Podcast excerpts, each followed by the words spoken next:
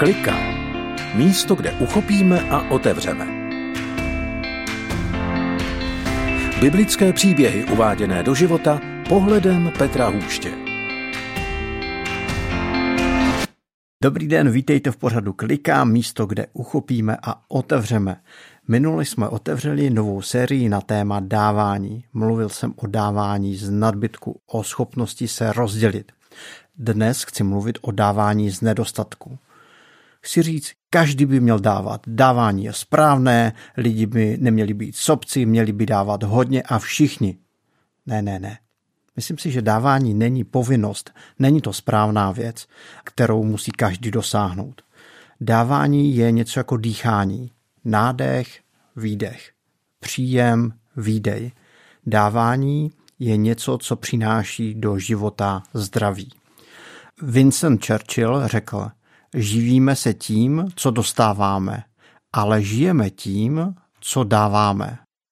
Ben Carlson napsal, štěstí nevyplývá z toho, co dostáváme, ale z toho, co dáváme. A svatý František z Asízy řekl, neboť dáváním dostáváme.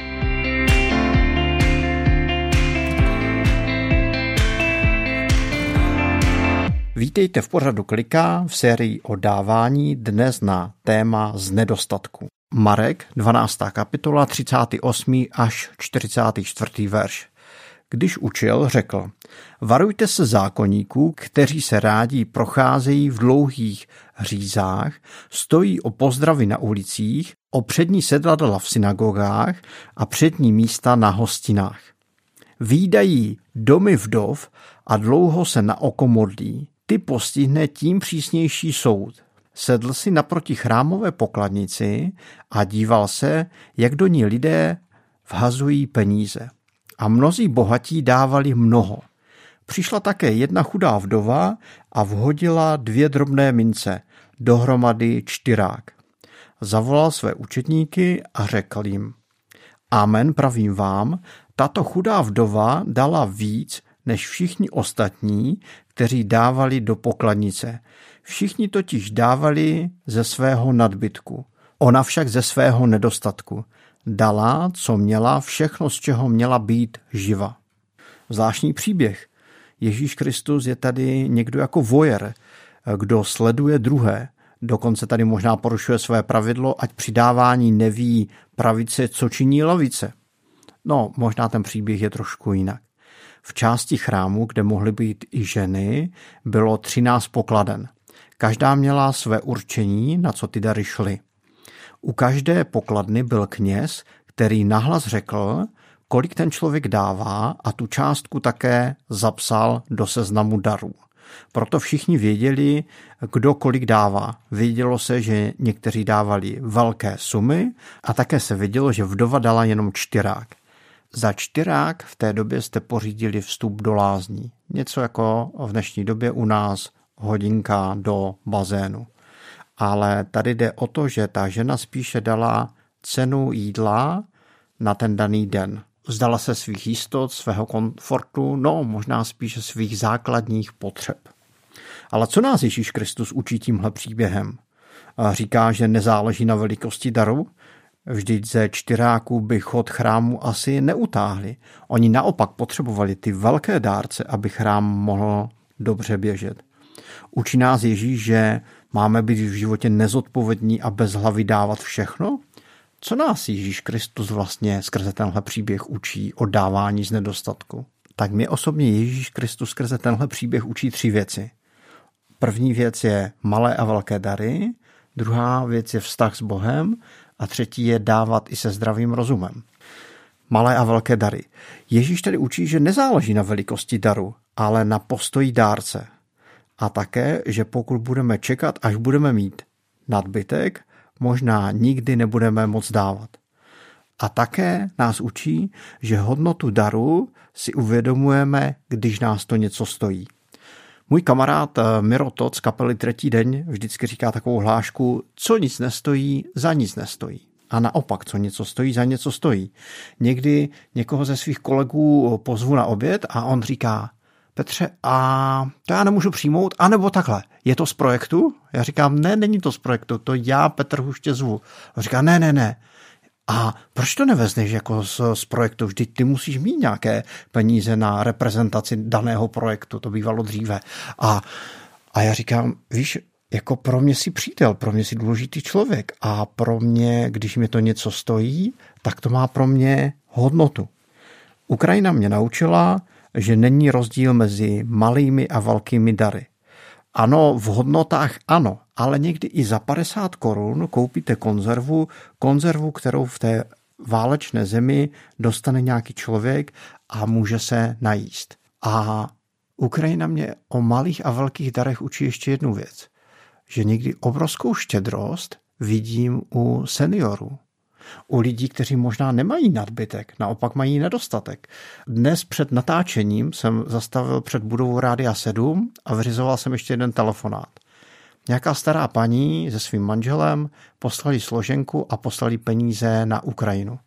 A ona říká, víš Petře, eh, my toho v životě moc nepotřebujeme. Co potřebujeme, si vypěstujeme na zahrádce a co dostaneme na důchod, rádi podpoříme Ukrajinu.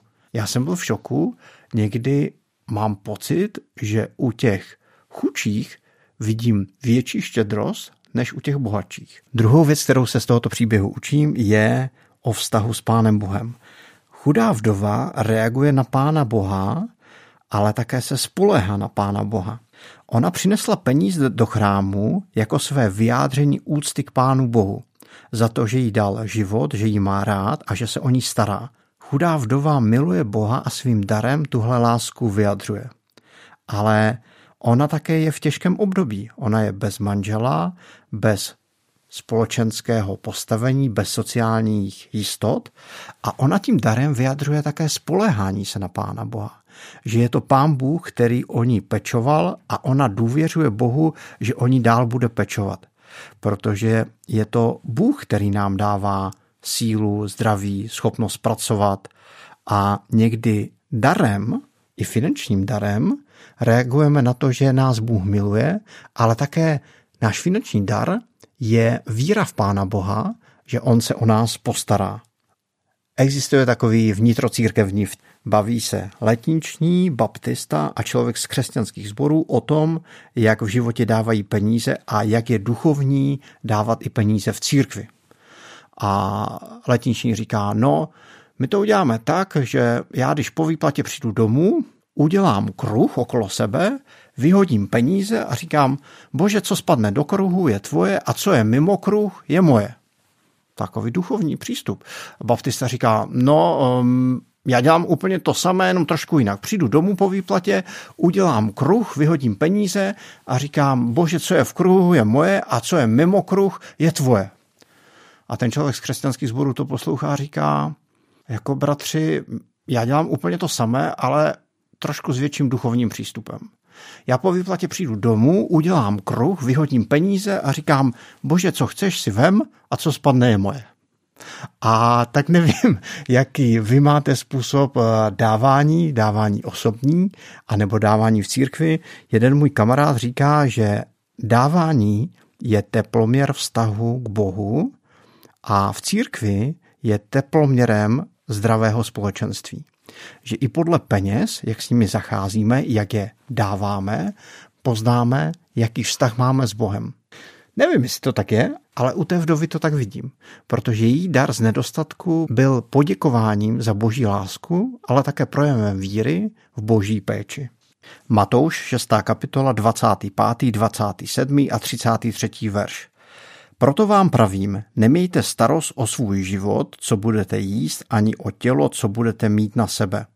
Což není život víc než pokrm a tělo víc než oděv? 27. verš.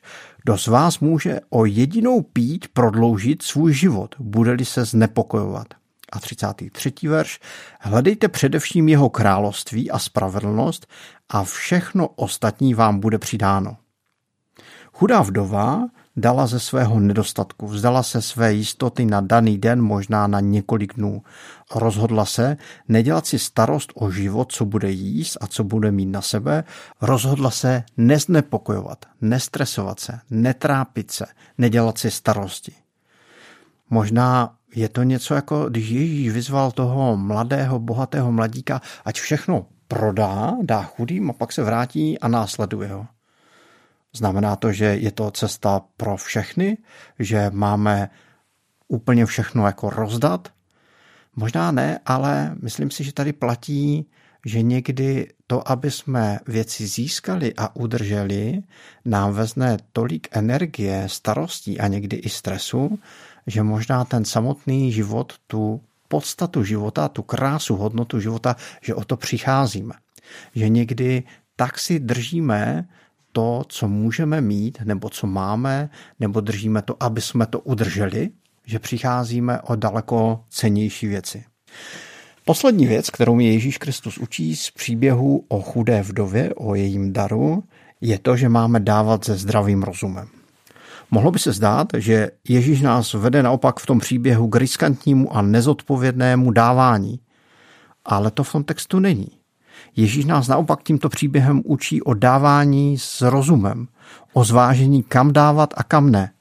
Vede nás možná k tomu, aby jsme zvážili to, když dáváme, aby jsme se podívali, zda nám to dává smysl, zda tomu věříme, zda to není třeba nějaký jako tunel, podvod, zda nepodporujeme něco, co není zdravé, co by samo o sobě nefungovalo a jenom našimi dary to držíme ještě při životě a ono bez podpory už by to dávno skončilo, protože to není zdravé.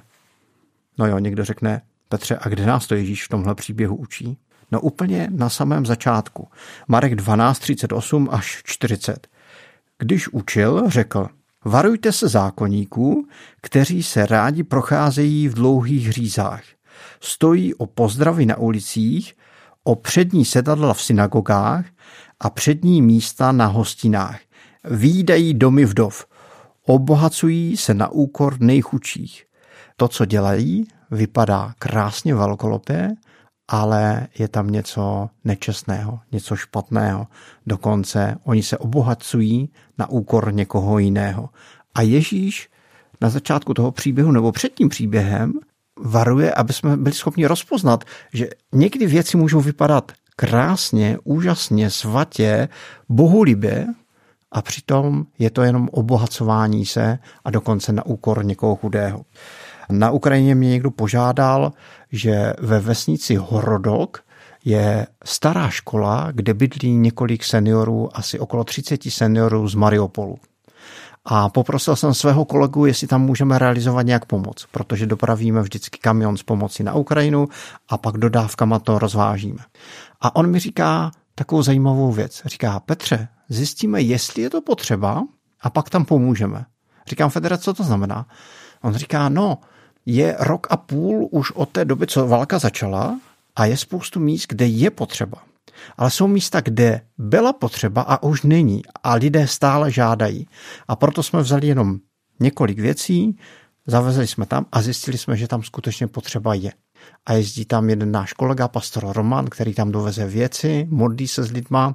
Teď našel ještě jednu školu prázdnou v tom samém městě a před několika týdny jsem pastora Romana potkal a říká, Petře, vypadá to, že tam založíme sbor. A já říkám, a to jsou lidé, kteří byli dříve věřící? On říká, většina z nich ne. Ale to, co mě tam zaujalo, že slepě nereagujeme na vyjádření každé potřeby.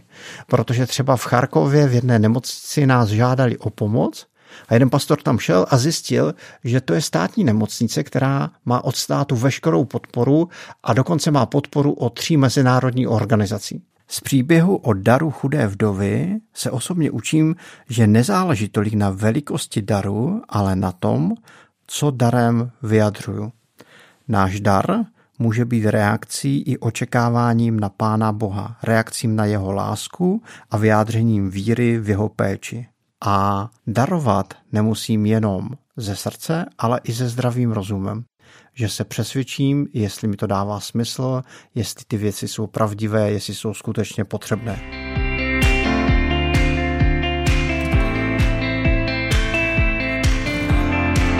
Mám pro nás cvičení pro příští týden.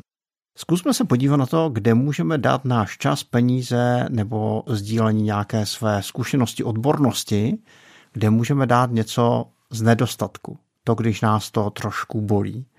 A jak tenhle náš dar může být i projevem víry v Pána Boha a poděkováním Pánu Bohu za jeho lásku.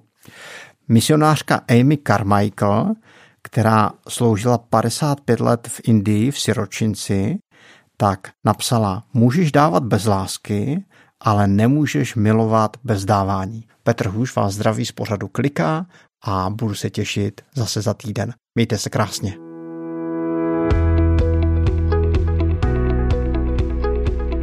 Podcast Klika vznikl na Rádiu 7, které žije z darů posluchačů. Pokud nás budete chtít podpořit, budeme rádi.